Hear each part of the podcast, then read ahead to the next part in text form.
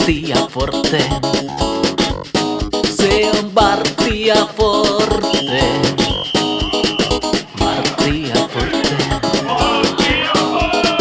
Bartia Forte. Se on Bartia Forte.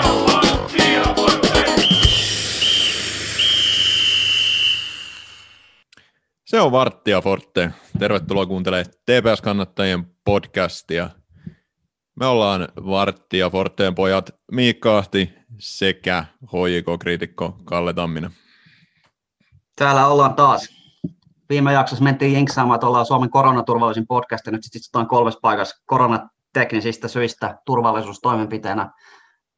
Jakso, jakso on nauhoitettu, kuunneltiin, laatu on hyvää, ei onneksi vaikuttanut tähän tekemiseen. Saatiin erittäin, erittäin, erittäin mielenkiintoinen vieras, joka käytiin erittäin, erittäin, erittäin, erittäin mielenkiintoinen keskustelu. Mikka, kerrotko meidän kuuntelijoille, että kenet me saatiin tänään podcastin vieraaksi? Joo, meidän vieraana oli Tepsin uusi fysiikkavalmentaja Mira Sakselin, jonka haastattelusta Kalle oli jo ennakko erittäin, erittäin innoissaan, mutta että, tota, näin jälkikäteenkin niin, niin into, into on säilynyt ja täytyy sanoa, että, että oli niin kuin omastakin mielestä erittäin mielenkiintoinen haastattelu. Tosi, On. tosi mielenkiintoista kuulla, että miten, miten tota, fysiikkaharjoittelu Tepsissä ja jalkapallossa ylipäätään toimii, että se on ehkä semmoinen, kun oma, oma pelaajaura on, on loppunut hyvinkin lyhyen, niin tota, se, semmoinen niin kuin, miele, mielenkiintoista kuulla, että mitä siellä, siellä tapahtuu. Semmoinen osa-alue jalkapallosta, joka ei, ei tota, ulospäin hirveästi näy yleensä. No ei, ja kyllä tämän meidän keskustelun perusteella uskaltaisin väittää, että tämä rekrytointi on kyllä onnistunut oikein hyvin. Että meillä on äärimmäisen asiantunteva ja laajasti tätä fysiikkavalmennusta ymmärtävä henkilö nyt vetämässä näitä treenejä. Ja toivottavasti se nyt sitten näkyy kentälläkin jatkossa, että meillä on kovempi kuntoisia pelaajia, jotka tekee oikeita asioita. Joo, täytyy toivoa näin. Meillä oli tapamme mukaan ihan tolkuton määrä kysymyksiä. Tota, Miralla oli vähän, vähän valmennus, valmennuskiireitä, niin, niin tota, aika moni, moni kysymyksistä jäi vielä esittämättäkin, mutta puhuttiin, puhuttiin vähän tuossa alustavasti, että otetaan hän uudestaan, uudestaan vieraaksi sitten. Kyllä, taas jinksaten sanotaan, kun kausi tässä kohta alkaa, niin sitten kun saadaan vähän rakadataa sieltä, että mitä fysiikkamielessä siellä TPS-peleissä kentällä tapahtuu, niin otetaan vieraaksi, puhutaan siitä vähän päätöksenteosta ja havaintomotoriikasta. Nyt keskityttiin aika vahvasti tähän niin kuin TPSn fysiikkavalmennukseen, mitä se käytännössä tarkoittaa ja mitä asioita TPSn toiminnassa päivittäin niin fysiikkavalmentajan näkökulmasta tapahtuu. Joo. Joo, oli kyllä niin mielenkiintoinen setti, että eiköhän me lopeteta höpinät ja päästetään ihmiset kuuntelemaan asiaa. Kyllä, kiitokset kuuntelijoille. Tässä vaiheessa on hyvä kiittää teitä on paljon ja arvostamme teidän kuuntelukertojamme, vaikka jaksot ehkä vähän venyykin aina suunniteltua pidemmäksi, mutta hyvin olette jaksanut kuunnella meitä. Kiitokset siitä. Jes, kiitoksia. Ja ei kun haastattelun pari.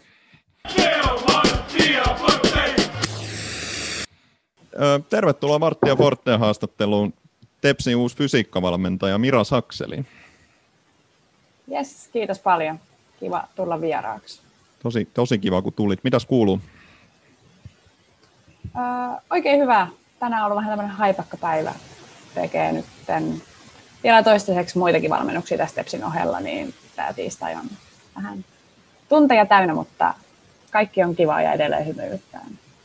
Sillä No niin. menee hyvin. Se on, se on hyvä. Se on hyvä niin. Mm. Ei, tota, jos aloitetaan ihan sellaisesti, että tot- voisitko sä kertoa meille vähän, että miten sä oot ajautunut tähän fysiikkavalmennuksen pariin, että tota, mi- mikä sut on saanut kiinnostua siitä ja, ja mikä on sun, sun tausta siihen? Yes. Äh, mä oon siis itse koko urheilut on lähtenyt siitä, että mä oon junnuna pelannut futista ja korista pitkään.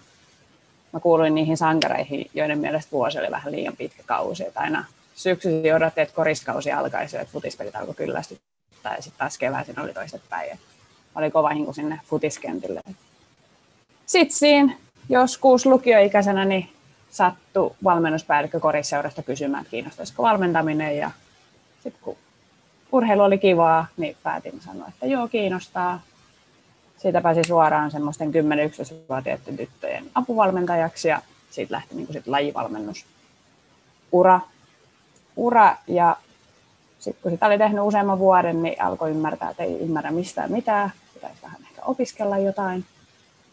Minkä seurauksena mä menin sitten Vierumäelle opiskelemaan liikunnanohjaaja AMKin. Siellä pääsi vähän enemmän jo sisälle tuohon ihmisen fysiologiaan ja anatomiaan ja siihen, miten me pystytään vaikuttaa suorituskykyyn. Ja sitten pääsin myös niin kuin muihin lajeihin kuin siihen korikseen vaan. Se alkoi sitten pikkuhiljaa jäämään taa. Mutta edelleen se lajivalmennus edellä mentiin. Kun palasin Turkuun, tein PT-hommia siinä ohella ja sitten lajivalmennus, että se oli 50-50 työaika.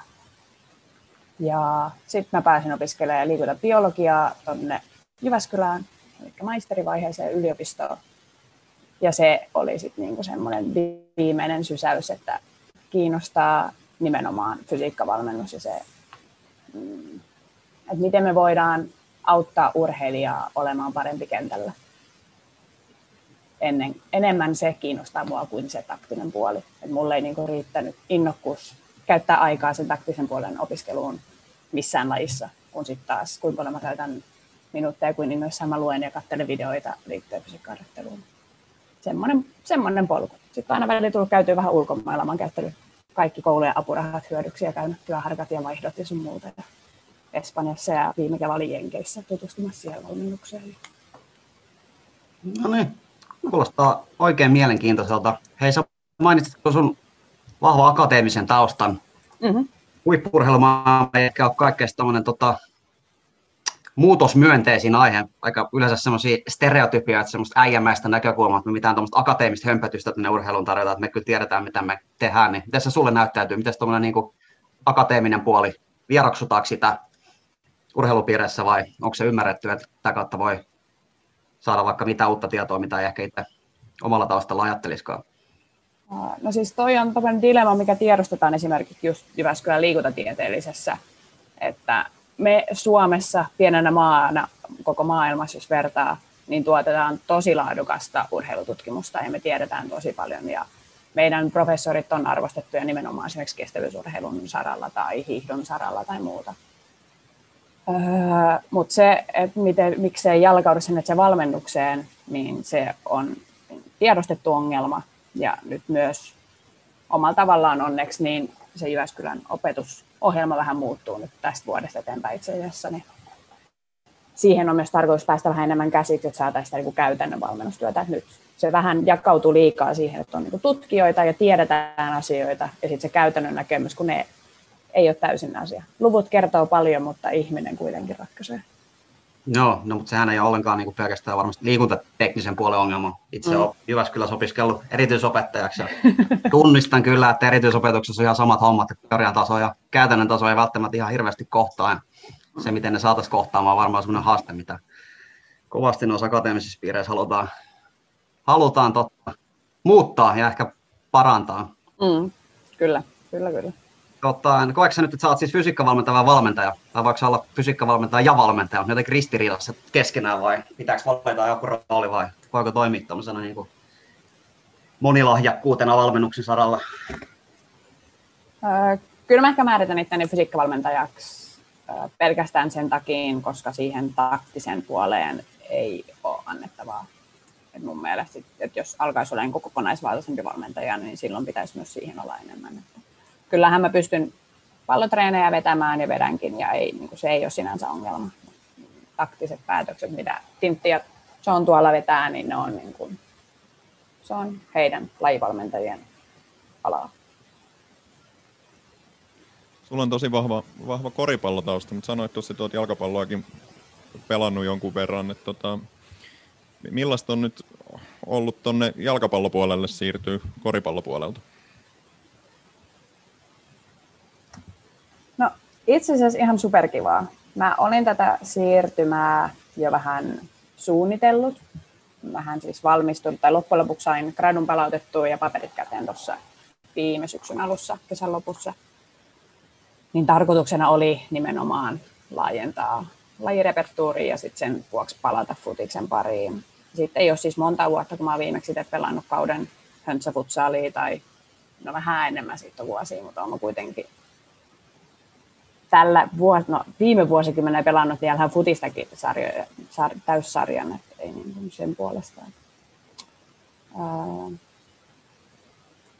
ehkä nimenomaan se, että näkee vaan enemmän ja oppii itse samalla uutta ja sitten näkee sen, että mitä annettavaa itsellä on oikeasti. Joo, koska me tehdään tässä podcastissa aina taustatyöt huolella, niin me vähän tutustuttiin tuohon sun akateemisiin tuotoksiin. Sä oot Jyväskylässä tutkinut muun muassa niin kuin, mistä osista koripallo postuu tai sitten pick and roll peliä vähän analysoida. Mm-hmm. Niin kiinnostaisi semmoinen tieto, että tota, aina joskus puhutaan semmoisesta niin yleisestä pallopeliajattelusta, että kyllähän pallopelit varmaan perusajatus on yleensä sama, semmoinen mm-hmm. tilan voittaminen ja tilan luominen, niin miten tämmöiset niin koripallo-opit ja jalkapallo-opit, niin pystyykö ne, ne opit, mitä sä teet käytännössä, niin samoja juttuja vai miten paljon se lajispesifi homma vaikuttaa siihen käytännön tekemiseen? No siis niin kuin sanoit, niin perusperiaatteet on tosi paljon samoja. Semmoiset syötä liikut tyyppiset ratkaisut ja nimenomaan miten tilaa käytetään, miten sijoittaudutaan. Se, miten koripallo ja jalkapallo sitten eroaa, niin pelikenttä on tosi paljon isompi. Se paljon neliömetrejä on per pelaaja, on jalkapallossa tosi paljon isompi. Tilan käytölliset asiat tulee sen vuoksi vähän erilaiseksi. Toinen juttu on sitten taas noin niin kuin, mietitään pelikäsitystä, niin siihen tosi isosti tota, liittyy havainnoiminen, katseen käyttäminen, niin sitten taas siitä, kun lähdetään miettimään koris, liikkuu kädessä, futis liikkuu jalassa, niin kyllähän siihen tulee niin kuin erilaiset vaatimukset niin kuin pelkästään näkökentälle, miten sitä omaa näkökenttää niin perifeeristä pystyy käyttämään, tai sitten silmä, käsi, silmä, jalka. Perusperiaatteiden kautta, kun ne ymmärtää ja niistä lähtee, niin sitten noin on tuommoista hienosäätöä. Eli loppujen lopuksi erot ei sitten olekaan ehkä niin isoja kuin voisi ajatella vai? No ei loppujen lopuksi.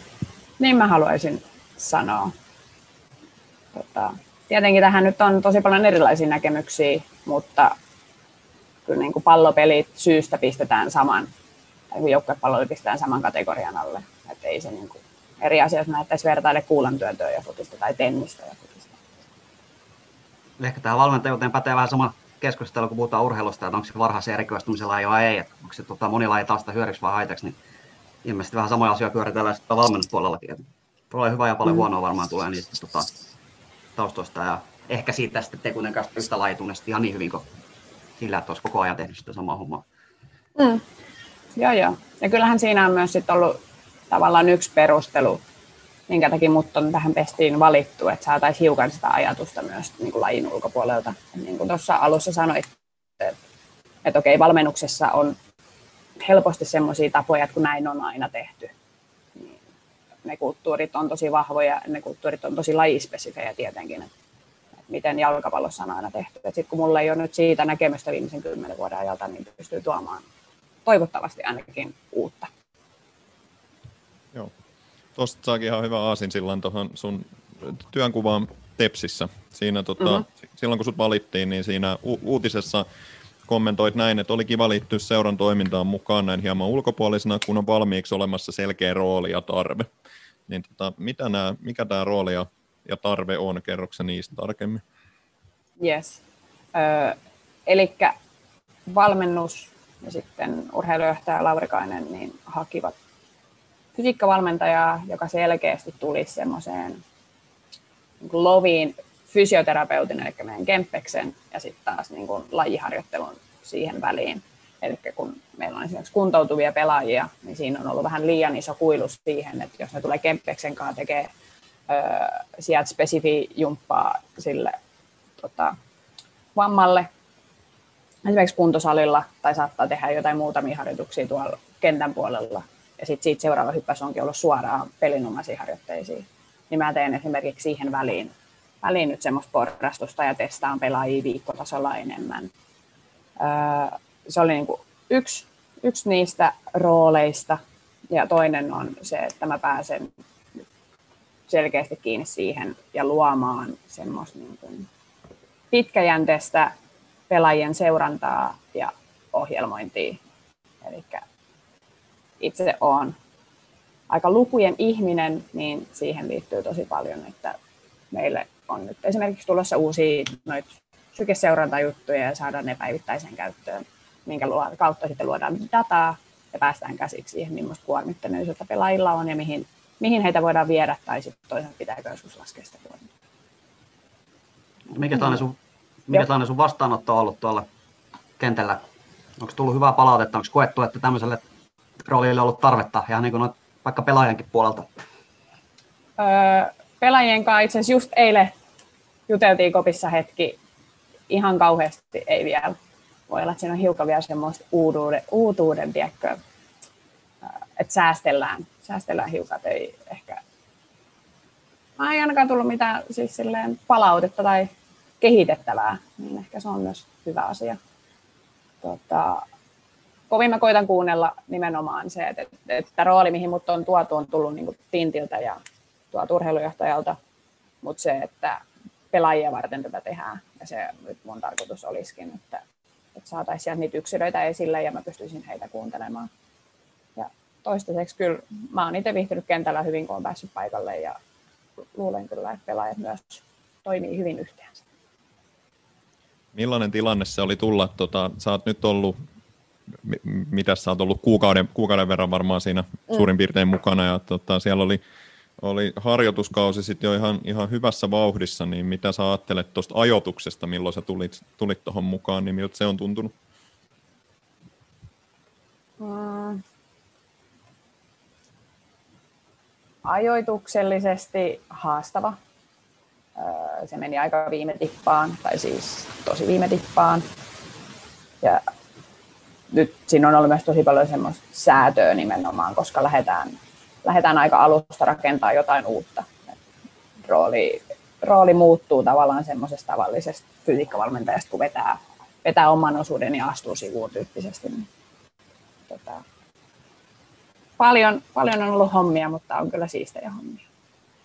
Niin, no sä tota, omaa roolia, jos vähän sivusitkin, niin mm-hmm. mikä se sun työ sit, niin tällä hetkellä käytännössä on, jos puhutaan vaikka perustyöviikosta, niin miten paljon sä siellä TPS treeneissä viihdyt ja mitä kaikkea muuta siihen sun työhön kuulee. Se on varmaan pelkkää sitä harjoituksissa oloa ja harjoitusta vetoa, vaan paljon paljon muutakin. Joo. Ö, eli tällä hetkellä mä oon ollut treeneissä paikalla, vaihtelee vähän viikkotasolla, mutta 2-4 kertaa on ollut tapahtumissa. Mm, sen lisäksi, no treeneissä itsessään mulle kuuluu alkulämmittelyt. Sen lisäksi pelaajat tekee omatoimisia aktivointeja, liikkuvuuksia ennen treeneen alkuun, niin ne on mun ohjelmointia, mun ohjauksia. Jos sattuu olla joku loukkaantunut pelaaja tai joku pelaaja, keneltä kevennetään, tai joku pelaaja esimerkiksi, kun on vasta signeerattu eikä pääse vielä ihan koko temposeen joukkuetreeniin mukaan, niin sitten mä teen heidän kanssa omia juttuja. Ja, ja sitten voimaharjoitukset on ihan omanaan mun, jos on jotain kestävyysjuttuja tai muita fysiikan puolesta, mitä pitää ekstraa tehdä, jotain nopeusharjoitteita, niin sitten mä vedän ne sinne lajien väliin tai lajitreenien väliin. Ja sitten muuten, kun en ole paikalla treeneissä, niin on tuommoista no paljon ohjelmointia. Mun on pitänyt tehdä nyt tässä viimeisen kuukauden aikana siis aika pitkälti ohjelmointisuunnitelma koko kauden loppuun asti, eli marraskuun asti. Mulla on nyt joku idea, että milloin me tehdään mitäkin. Joka viikko se myös päivittyy, eli sunnuntai-iltaisin saadaan seuraavan viikon ohjelma rakennettua, niin sitten siellä tapahtuu säädöt. Sen lisäksi meillä on nyt tuolla Lähitapela-areenalla on se Spot GPS, systeemi nyt semmoisessa testausvaiheessa ja me ollaan oltu siinä mukana.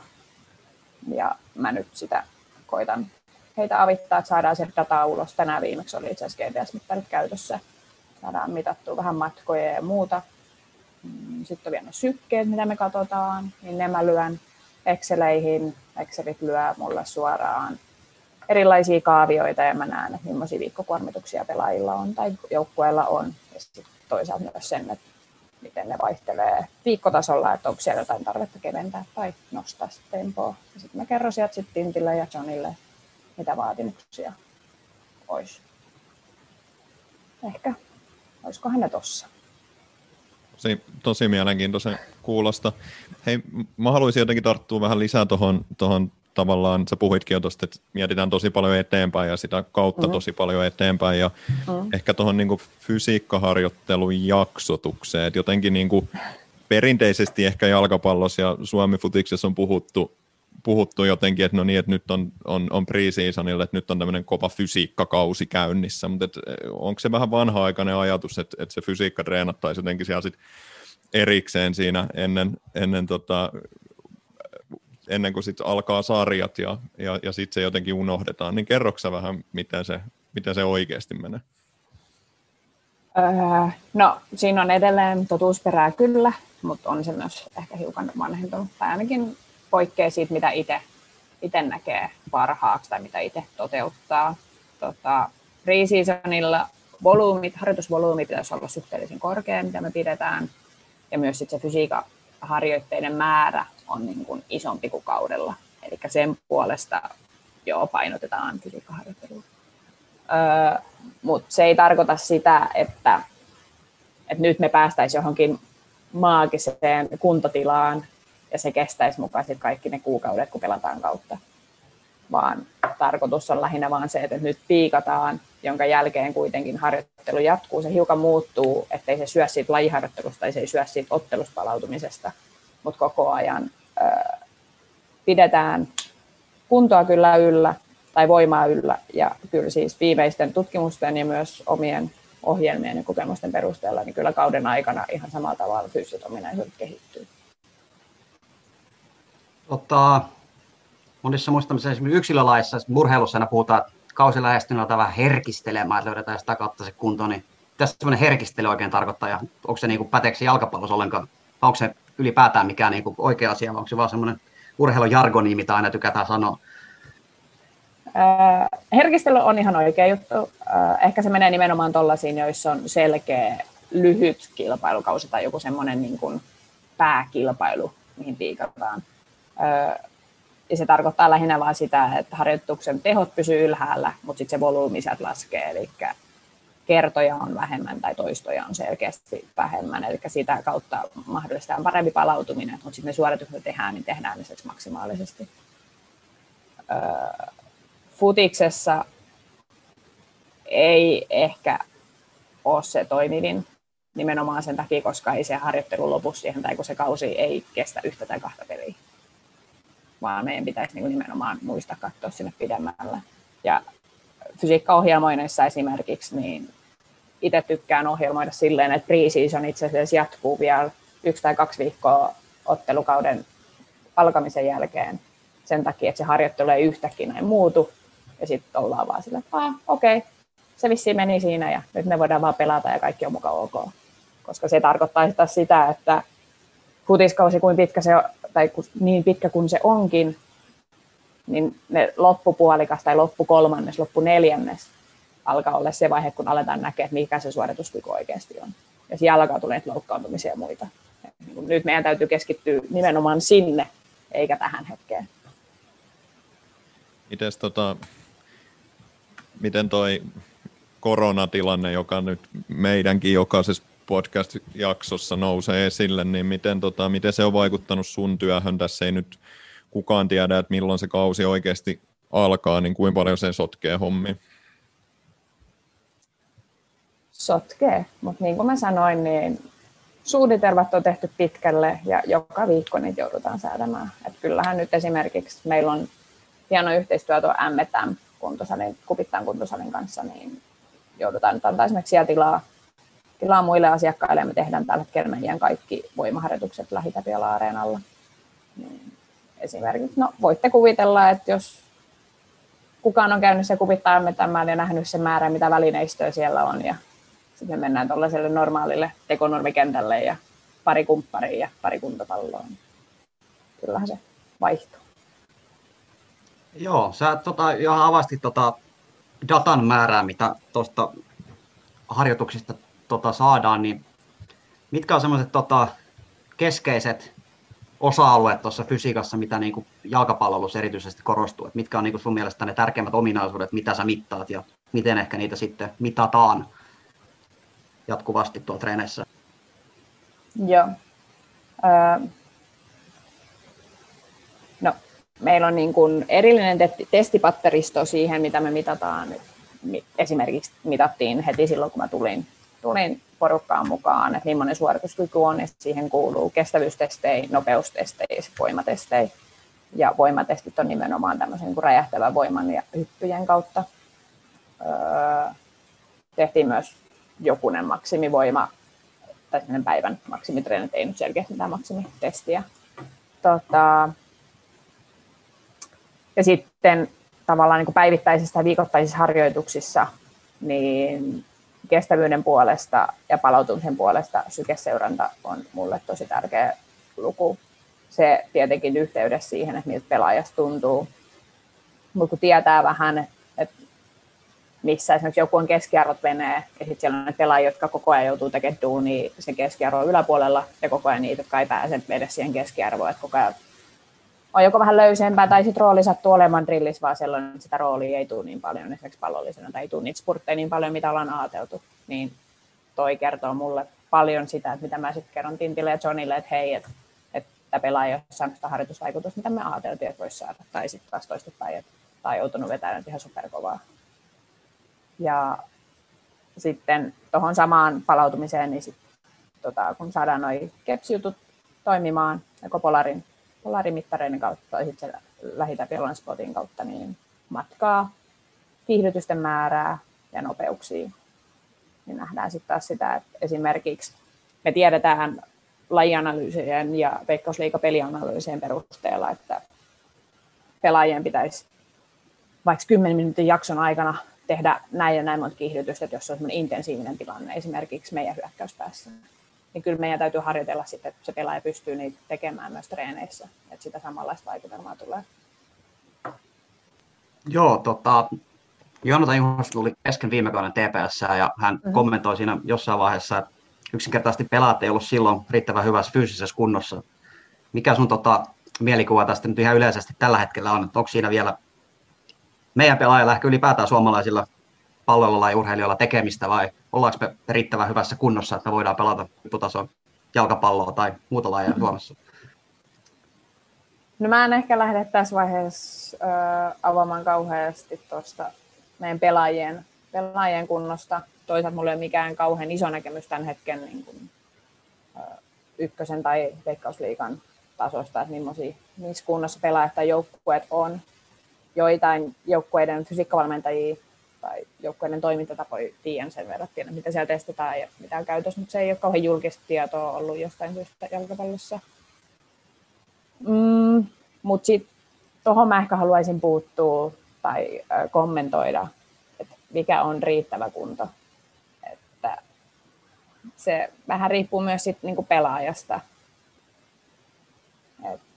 Riippuu tietenkin pelipaikasta, mutta sitten se riippuu myös siitä, niin kuin pelaajan henkilökohtaisista tavoitteista. Et jos sä oot esimerkiksi tällä kaudella, kun meillä on nuoria pelaajia mukana ja tavoitteet on ehkä jonnekin muualle kuin tämä, tämä meidän tämä kausi, niin se kunto pitäisi sit nimenomaan olla siellä Euroopan, Euroopan tasolla. Eli myös se mittari, mihin me verrataan sitä kuntoa, niin on vähän eri pelaajilla eri. Joo, mä mietin vähän ääneen mm-hmm. sä ehkä ottaa kantaa, mutta mulla on vähän semmoinen mielikuva, että Suomessa ylipäätään tämä niin fysiikkavalmentajan ammattikuva aika uusi. Ei tämmöistä ole niin ollut, varmaan resurssikysymys. Mm-hmm. Siinäkin mielessä, kun ei ole toimintatavat tullut tutuksi, niin on varmasti paljon kehitettävää ihan yleisesti verrattuna siihen, kun isommat seurat ulkomailla pitkät, pitkät kokemukset. Ei ole varmaan mm. yksittäistä fysiikkavalmentajaa, vaan siellä on monta sun tyylistä työkuvaa, missä tätä dataa seurataan enemmän ja pystytään analysoimaan. Mm. Toi... Niin, No on se ehkä omalla tavallaan uusi. Omalla tavallaan se on ehkä myös ollut nimenomaan semmoinen, että kun on ajateltu, että kuka vaan pystyy tekemään sitä. Ja ehkä myös futiksessa, mihin itse on törmännyt, on paljon semmoista ajatusmallia niin pelaajilla kuin valmentajilla, eikä pelkästään nyt, tai ei siis millään tavalla Tepsin sitoutunut näkemys, tota, että se on vain niin juoksukunnosta kiinni, että pitää vain jaksaa juosta tai pitää olla vain nopea. Mutta itse asiassa ei edes tarvitse olla ihan kauhean nopea, kunhan on vaan nopea niillä ekoilla askelilla tai on kiihdytyskyvyssä ja jarrutuskyvyssä. Ja sitä maksimivoimaa itse asiassa tarvitaan aika iso määrä futispelaajalle. Se on semmoinen 2,2 kertaa esimerkiksi kehonpaino, pitäisi pystyä kyykkäämään. Siitä kun alkaa laskemaan sitä omaa painoa ja siihen kertoimet päälle, niin kyllä siinä saa hetken reenata. Siinä saa jo hetken, hetken harjoitella. Tota, on, onko teillä siis tuommoista vertailudataa olemassa tuolta jostain Euroopan huipulta, sanoit, että, että tiettyjä nuoria pelaajia ehkä verrataan sinne, niin minkä, minkä verran tuommoista dataa on käytettävissä, että, että tota, pystytään vertaamaan? Euroopasta on tosi paljon siis vapaasti luettavissa olevaa tutkimusdataa. Ihan semmoisia on esimerkiksi, äh, miten paljon mä nyt valehtelen, jos mä tälleen ulkoa koitan muistella. Mm, mun mielestä Italiasta on pääsarjatasolta 20 vuoden ajalta tuhansien pelaajien datat. Tiedetään, että minkä tavalla tiedetään nopeudet, voimatasot, hyppytasot, kestävyystasot eri testeistä, suunnanmuutoskyky. Siis se on niin kuin julkista tietoa. No jossain siis ihan löydettävissä. Kalle on suuri italialaisen jalkapallon ystävä, niin mä osaan kuvitella, että hän penkoisi näitä mielellään tänään. Ja siis Italiassahan on jokainen pääsarjatason valmentaja joutuu käymään semmoisen puolentoista vuoden akateemisen tutkimuksen, jossa kaikki totta tutkimustulokset julkaistaan. Mm. Olen itse asiassa niitä lukenut, joskus oli semmoinen sivusto, mihin yksi kaveri käsi englanniksi. Toki italiaksi niitä jollain tasolla ymmärrän, mutta englanniksi niitä enemmän lueskeli. Ne on oikeasti ihan mielenkiintoista. Siellä on oikeasti tosi, tosi, tosi paljon kaiken näköistä puoleen ja varmaan myös fysiikkapuoleen liittyvää juttu tarjolla kyllä, jos vaan jaksaa aiheet kahlata. Joo, sehän siinä on. Et, äh, myös se, että taas tietenkin, koska nyt, jos mietin esimerkiksi Ranska, Espanja, Italia, niin liikuntatieteellisiä tutkimuskeskuksia ja yliopistoja on aika monessa kaupungissa enemmän kuin Suomen Jyväskylä. Kiitos Suomen Jyväskylä, mutta siis kuitenkin suhteessa, että sitä tehdään se tutkimusta paljon ja se on myös sit julkistutkimus, mitä tehdään. Sanoit tosi Joo, te... nyt niin sano vaan, otan mikro vaan, Joo. Lennosta, päälle. Sanoit tuossa, että et halua hirveästi Tepsin pelaajia sen enempää ottaa kantaa, mutta kai sä nyt jotain voit kehua, että ketä siellä on nyt semmoisia fysiikkahirmuja, ketkä on vetänyt testeissä kovia tuloksia?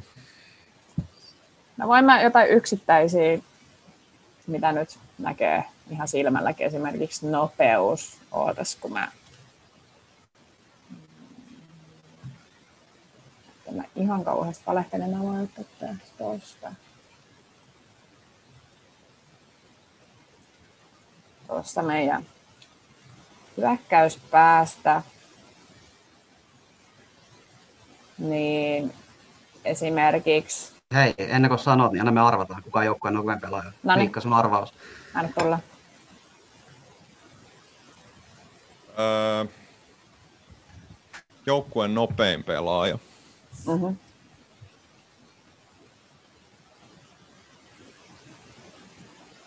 Mä sanon Oskari Jakonen. No niin, me sanottiin samaan aikaan sama nimi. Hyvin meni. No onhan se, onhan se. Oskari Jakonen, äh, siis maksimivauhti laskettuna 10 metriä 30 metriä, eli 20 metrin matkalla, mihin hän pääsee, niin on 31,3 kilometriä tunnissa. Siinä voi jokainen mennä mökkitielle ja pistää autoa ja omaa viereen ja juosta siinä. Niin ei se ihan kauhean helpolla tule. On polkupyörälläkin joku vauhti. Alamäkeä. No, joo. joo, tota hei, sä tota sun työkuva avasit tosi laaja. Tota, miten luonnollisesti toi vastuualueiden jakaminen on sujunut? Minkälaista keskustelua olet käynyt noiden Tintti Juasson ja John Dalein kanssa siitä, että mikä kuuluu mulle ja mikä kuuluu sulle ja mitkä ne muut ehkä sun tärkeimmät yhteistyötahot TPS sisällä, onko nämä kaksi päävalmentajaa?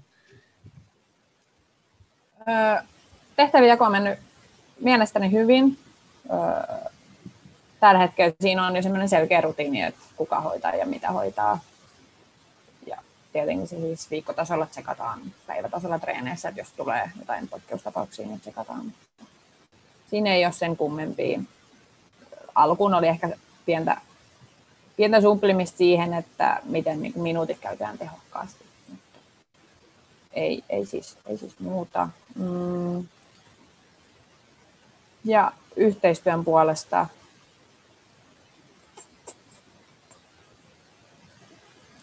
en mä kyllä ehkä oikeasti. FCTPS on niin omansa, että sitten reservipuolesta, mutta sielläkin on John Daly.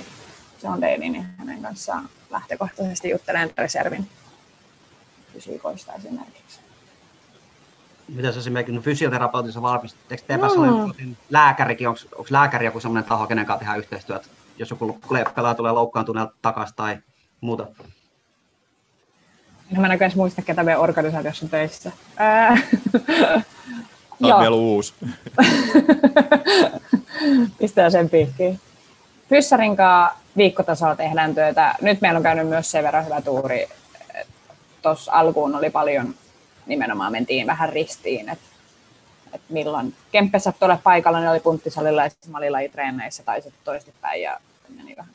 Mutta nyt ollaan päästy näkemään ja ollaan keskusteltu pelaajista niin kun yksi, yksitellen pelaajia läpi ja heidän yksilöllisiä tarpeita ja se, että miten sit huomioidaan myös sitä, että fyssarit on antanut omat harjoitteluvaatimukset, että mä annan myös sille sit pelaajalle aikaa tehdä ne fyssarihommat. Koitetaan saada siihen semmoinen jatkuma. Ja se on kyllä Kempeksen kanssa toiminut mun mielestä tosi nätisti. Nähdään paljon asioista samalla lailla. Joo, jalkapallossahan on siis useita eri pelipaikkoja, niin mitkä on tota, fysiikkavalmentajan näkökulmasta olennaisemmat niin kuin tarpeen erot esimerkiksi puolustajalla ja maalivahdilla ja hyökkääjällä? Öö, maalivahti selkein ero pelkästään sen puolesta jo, että mil, niin kuin, miten hän toimii. Se kuljettu matka ja niin kestävyyskunnolla asetut vaatimukset on tosi paljon pienemmät. Toki siellä on isot vaatimukset sen takia, että jos maalivahti väsyy ottelun tai kauden loppua kohden, eikä palaudu esimerkiksi kauden lopussa, niin havainnointi ja päätöksentekokyky heikkenee, minkä seurauksena sitten taas tulos, tulos heikkenee. Mutta sen lisäksi maalivahdit sisältää tosi paljon enemmän hyppyjä, yksittäisiä suorituksia, räjähtäviä suorituksia. Kaikki liittyy yllättäviin havainnointeihin, joskin aika keskeltä näkökenttää usein. Sitten taas pelipaikkakohtaisesti loppujen lopuksi ei ole kauhean isoja eroja. Mm, Esimerkiksi niin kuljetusmatkassa, jos mietitään pelianalyysejä. Joskin tietenkin keskikenttäpelaajat kulkee eniten ja heille noi, tota, kestävyyden vaatimukset on sit isoimmat verrattuna hyökkäys- tai puolustuspelaajiin. Riippuen tietenkin vähän, että millainen taktinen pelitapa milläkin joukkueella on. Sen lisäksi kontakteja hyppyi, niin tulee vähän eri tavalla 16 sisällä eli sinne puolustuspään topparit esimerkiksi tai taas vastapuolen hyökkääjä, jos siinä sattuu olla kamppailutilanteessa mukana. Että kamppailutilanteet keskikentällä on vähän erilaisia.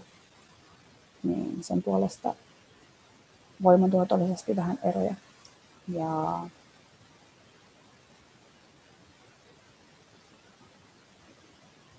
ja eroja siis on kyllä kaikissa nopeusominaisuuksissa tai kestävyysominaisuuksissa, mutta aika pitkälle päästään harjoittelemalla myös samoja juttuja fysiikan puolesta siis. Joo, mä voisin sellaista tiedostella, kun sä sanoit, että aika paljon tuota dataa kerätään. Mm-hmm. Varmasti myös ihan niin kuin kysellään pelaajilta yleisiä tuntemuksia, että miltä tuntee, niin tota, miten hyvin noi pelaajat on analysoimaan tota omaa fyysistä vointia ja onko se data joskus ristiriidassa sen kanssa, mitä pelaaja tuntee? Jos on, niin mitä semmoisessa tilanteessa sitten tehdään? Tosi pelaajatyypistä riippuvaista, millaista se analyysi on. Tiedätte, mä en vielä, vielä kauhean hyvin tunne jokaista Tepsin pelaajaa ollut vasta niin vähän tässä mukana, että ei ole niin kuin, vaikka jokaisen kanssa yrittää keskustella joka päivä tai joka kerta on paikalla, niin ei ole vielä päässyt ihan, ihan siihen ihmisen sisimpään kiinni. Mutta lähtökohtaisesti siis ää, kokeneemmat pelaajat ymmärtää sen, miten oma kroppa toimii paremmin ja osaa lukea ja tunnistaa niitä tilanteita paremmin, mikä nimenomaan tulee kokemuksen puolesta. On paljon tilanteita, kun data näyttäisi vähän esimerkiksi punasta, mutta pelaaja on sitä mieltä, että pystyy, pystyy jatkaa. Ja tässä pitää arvioida sitten esimerkiksi, että missä vaiheessa ollaan kautta. Monella esimerkiksi tässä vaiheessa kautta voi olla vain sellaisia näyttämisen haluja, ei uskalla myöntää itselleen tai muille sitä, että ehkä tarvitsisi jonkun lepopätkän. Et keskellä kautta sitten taas voi olla sellaisia tilanteita, jos siellä tulee tärkeitä pelejä tai muuta, jos on avauspelaaja, ne ei uskalla kertoa sitä, että hei, et, et, niin kuin, tuntuu, ettei nyt ihan ehkä palaudu tai muuta, tarvitsisi ehkä keventää.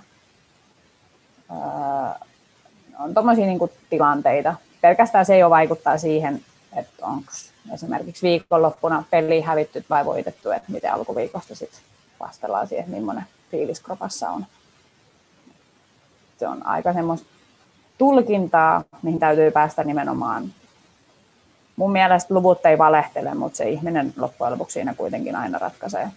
Ja on esimerkiksi sellaisia tilanteita, että sykkeet voi näyttää, näyttää punasta, että kaveri joutuu tekemään duunia ja olla siellä maksimialueella koko ajan. Mutta se voi olla myös semmoista biologista taipumusta, että jos on tottunut olemaan se, ketä työskentelee siellä aina, että se anaerobinen toimintakyky on parempi kuin kaverilla vieressä, niin sitten se ei myöskään kuormita samalla tavalla kuin kaverilla siinä vieressä.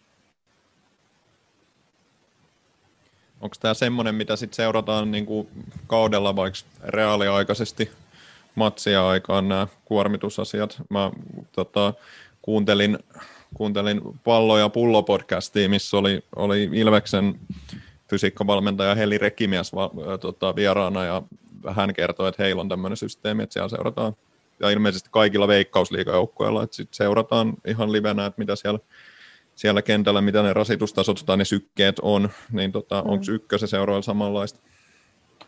Öö, mä en osaa sanoa muista ykkösen seuroista.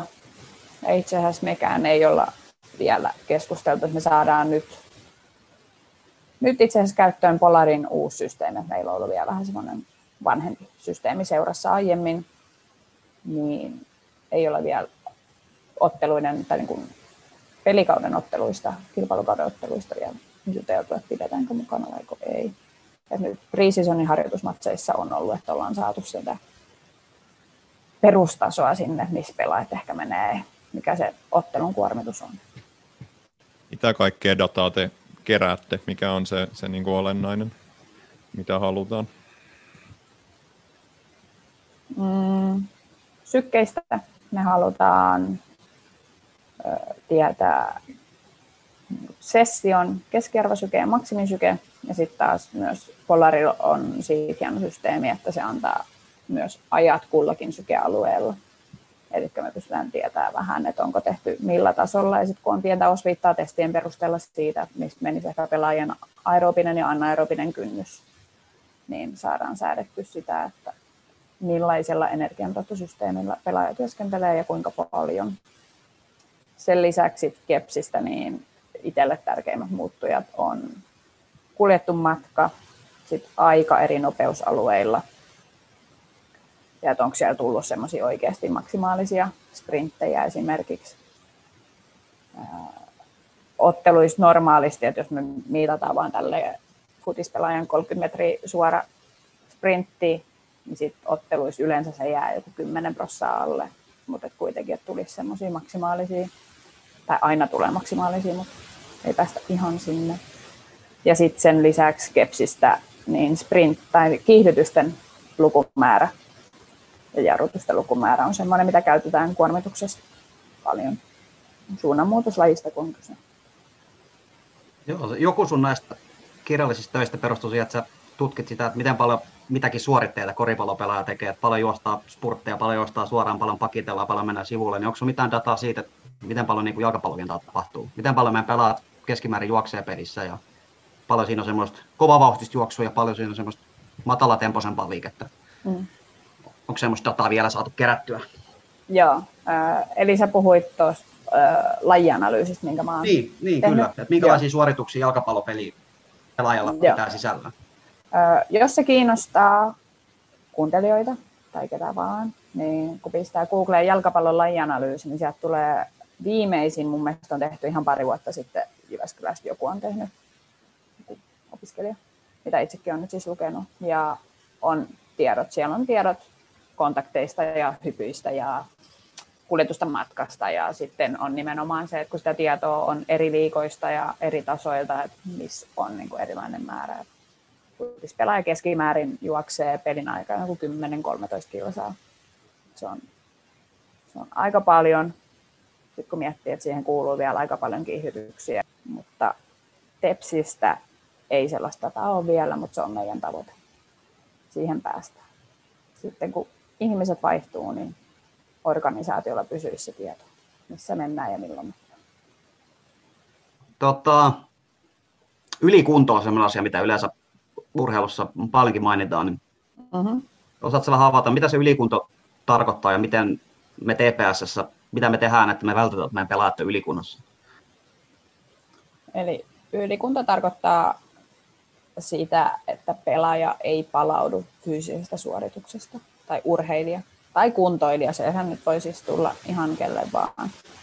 Lähtökohtaisesti harjoittelun tavoitteena on aina se, että mennään hetkellisesti NS-ylikuntotilan puolelle, eli tulee ylikuormitusta, mutta sitten kun tulee se palautumishetki, niin pelaaja pääsee sieltä palautumaan. Ja kun se kroppa korjaa itsessään prosesseja ja se ymmärtää, että okei, toi on ehkä se taso, mihin pitäisi pystyä vastaamaan, niin sit sieltä harjoittelun puolesta se taso nousee. Eli ylikuormitus on vaatimus, että me voidaan kehittää. Mutta jos sitä ylikuormitusta tulee koko ajan vaan lisää ja lisää ja lisää ilman, että päästään palautumaan välissä, niin se kroppa ei pääse korjaamaan niitä prosesseja, minkä seurauksena sitten niin sanotusti sairastuu yli, ylikuntotilaan.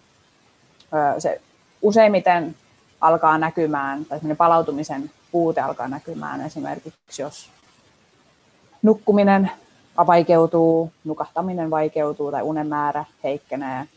Mm.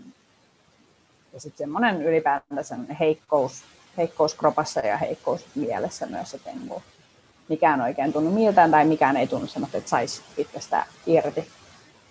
Ja meidän keinoja päästä siihen kiinni on nimenomaan nyt noin niin kuin sykeseuranta ja sitten se kepsi. Eli ne antaa meille dataa sieltä kehon sisältä, miten se keho reagoi.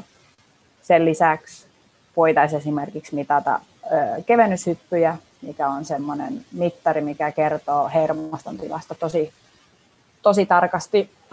että jos sä hyppäät maksimaalisesti ja seuraavalla viikolla se tippuu vaikka 10 prossaa, se on ihan ok vielä. Jos se seuraavalla viikolla tippuu vaikka 15 prossaa, niin sitten pitää alkaa jo vähän huolestua, että hermosto hermosto ei olekaan palautunut, vaikka kropassa saattaisikin tuntua hyvältä. Ja sitten näiden lisäksi, että kun saadaan tietoa kehon sisältä hermostosta tai lihasjärjestelmästä, niin pelaajien fiilis on yksi se tekijä, koska voi myös olla sellainen olo, että ei palautu ja se voi johtua täysin henkilökohtaisesta elämästä, eikä siitä, miten ollaan harjoiteltu. Se on iso tekijä. Seuraatteko te pelaajien unen määrää tai, tai tota, sykkeitä sit harjoitusten ulkopuolella? Toistaiseksi ei. Okei. Okay. No, tota, no yksi olennainen osa jalkapalloa ja kaikkien huippuurheilua on loukkaantumiset. Uh-huh. Tota, aina sanotaan niin, että urheilija ei tervettä päivää näy, niin onko se niin, että tuommoiset tota, loukkaantumiset, kun treenataan kovaa talvikaudella, niin vaikka mitä tehtäisiin, niitä ihan täysin voi välttää? Onko se ihan niin kuin? Mm. Omalla tavallaan joo. Mä oon kasvanut tuohon samaan ajatukseen, että urheilijaterveyttä päivänä nämä. Mulla on varmaan itsellekin kerrottu se ekan kerran joskus alle 10-vuotiaana. mutta samaan aikaan mun mielestä nykypäiväisen fysioterapeuttisen ja fyysisen harjoittelun yhtenä tavoitteena on se, että niitä terveitä päiviä nimenomaan olisi mahdollisimman paljon. Ja sitä kohden me myös tehdään nyt töitä paljon.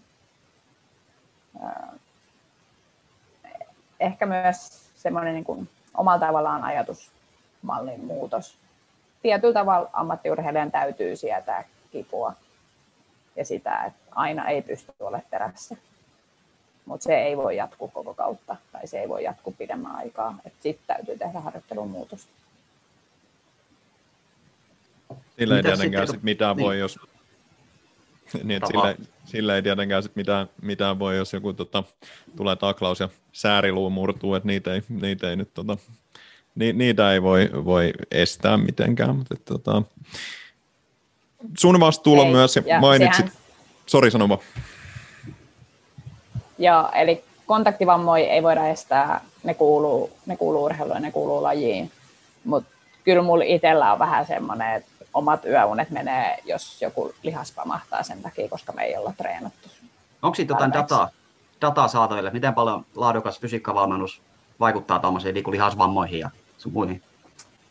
Öö, vammoista me tiedetään sen verran, että riski saada vamma, niin tilastollisesti ainoat asiat, mitkä korreloivat sen kanssa, on aiemmat vammat.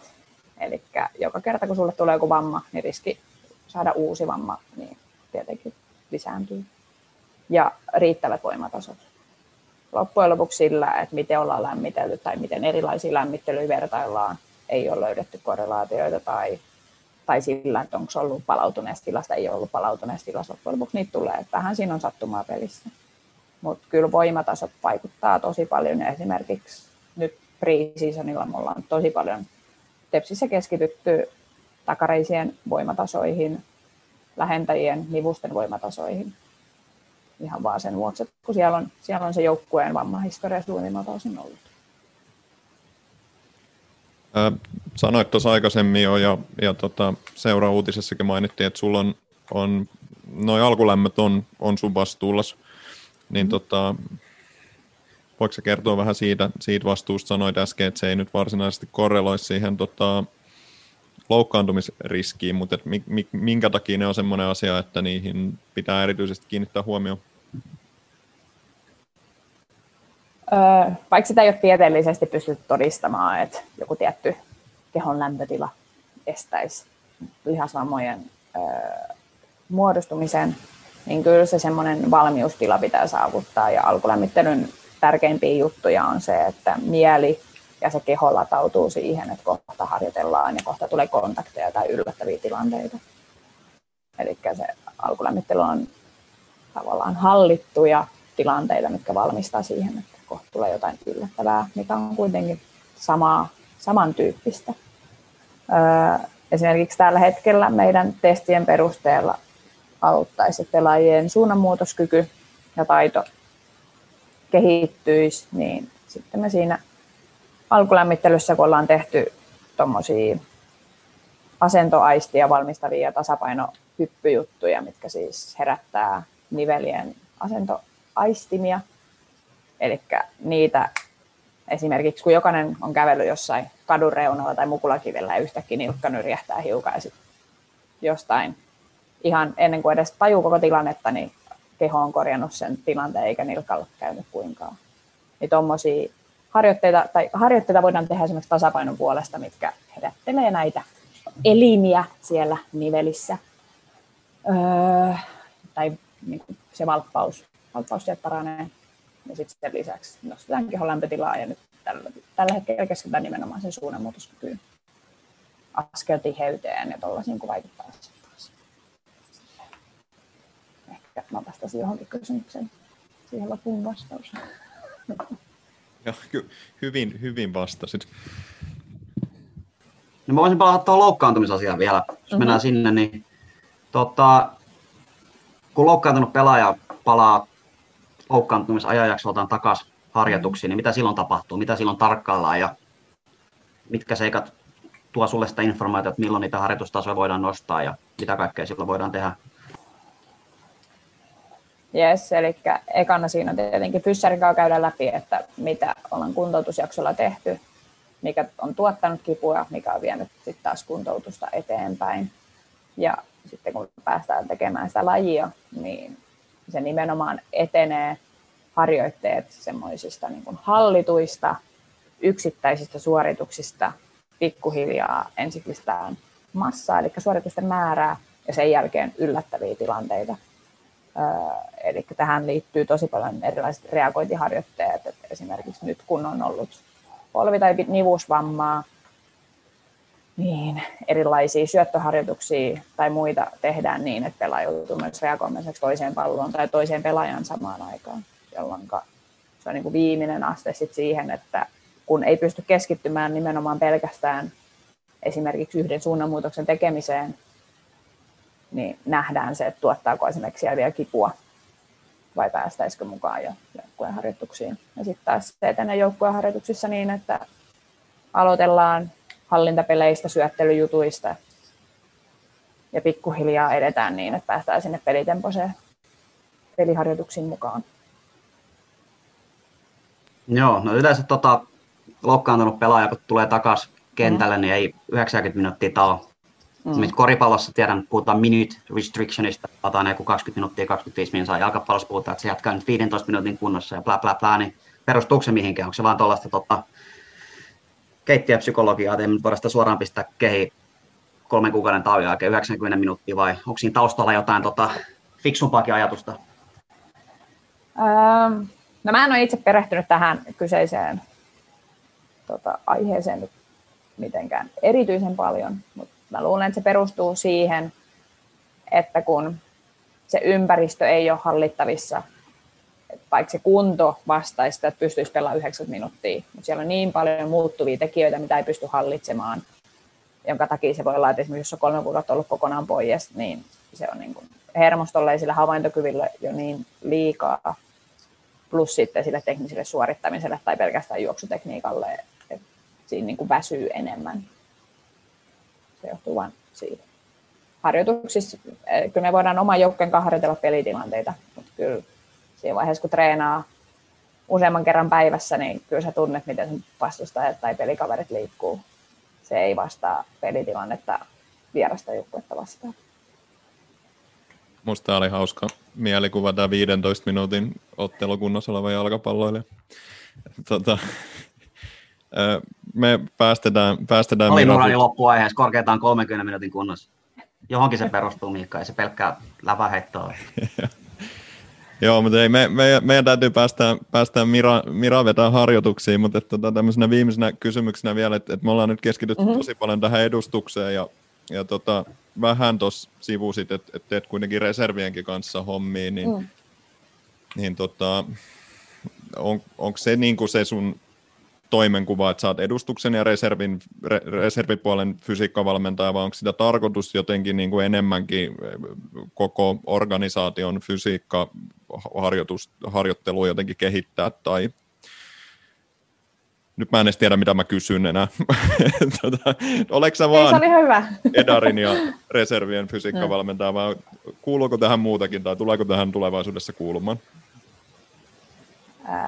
Tämän hetken suunnitelma on nyt se, että me saadaan edustus ja reservi toimimaan yhteen, jonkinnäköinen selkeä fysiikkapolku siihen, ja että me saadaan kaikkeen nimenomaan semmoinen pitkäjänteisempi fysiikkapuoli.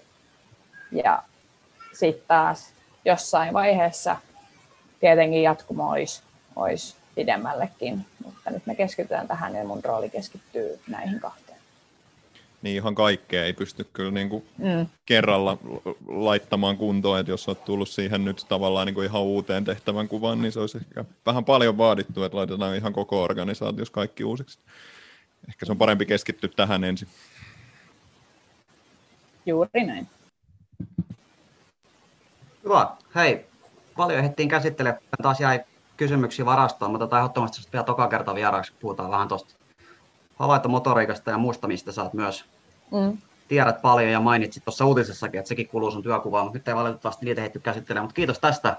Oli oikein mielenkiintoinen antoisa keskustelu. Musta tuntuu, että mä opin ainakin paljon jalkapallon fysiikkapuolesta, varmaan kaikki kuuntelijatkin oppivat. Kiitos siitä. Yes, kiitos paljon. Mielellään tuun uudestaan voidaan katsoa tuossa jossain vaiheessa, kun ollaan päästy pelaajien kanssa vähän pidemmälle, niin katsotaan, jos se myös esimerkiksi Stepsin kannattajille tulisi jotain pientä näppitietoa. Niinpä, Joo. ehdottomasti. Todella mielenkiintoista. Kiitoksia. Kiitos.